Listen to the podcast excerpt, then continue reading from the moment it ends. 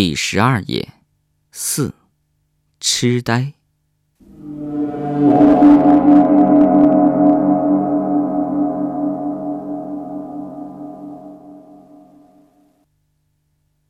过了几天，张葛忽然想起方大夫最后留给他的一句话：“哪天你再来找我。”于是他上班的时候绕了一段路，来到了那家医院。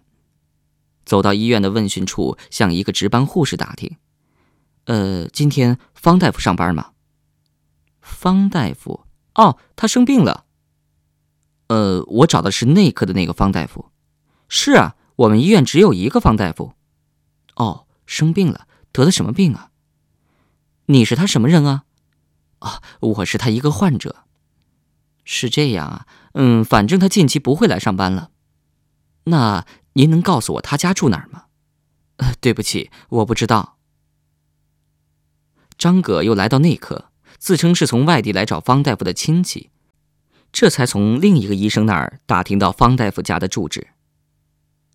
去的时候是方大夫的太太给他开的门。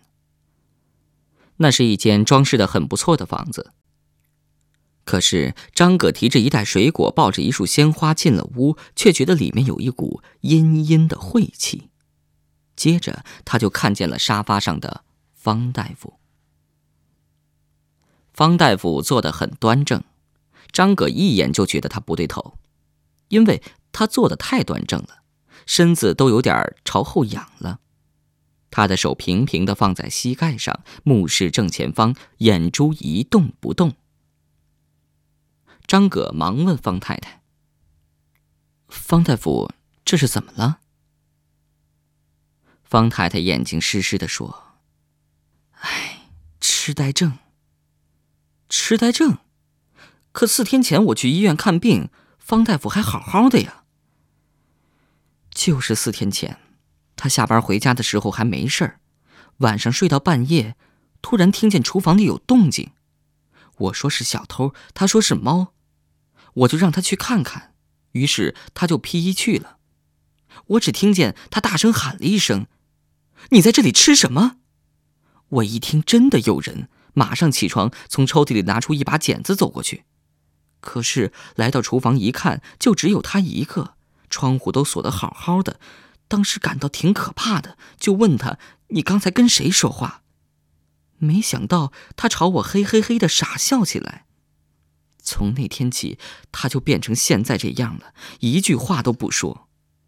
我听见他最后说的一句话就是：“你在这里吃什么？”我怎么都想不明白，他到底在对谁说话。张可这时猛然想起四天前那个晚上，小豪半夜突然起床到厨房里去吃那剩下的炒肝儿。难道这两件事有什么联系？张哥把水果和鲜花放下，坐在方大夫对面。方大夫，您还记得我吗？方大夫直勾勾的看着前方。您不记得我了？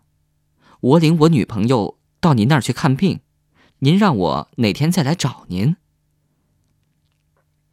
方大夫仍然目不转睛，好像在听收音机。方大夫。您这到底是怎么了？方太太叹了口气：“哎，年轻人，你别费心了，没用。”张葛站起身，越想这事儿越古怪，他怎么突然就痴呆了呢？张葛离开的时候，走到门口，下意识的回过头来，他一下惊呆了，那个坐的端端正正的方大夫，竟然偷偷的。咧嘴笑了一下，尽管那笑容一闪即逝，却正巧被转头的张葛看到了。这笑容，张葛太熟悉了。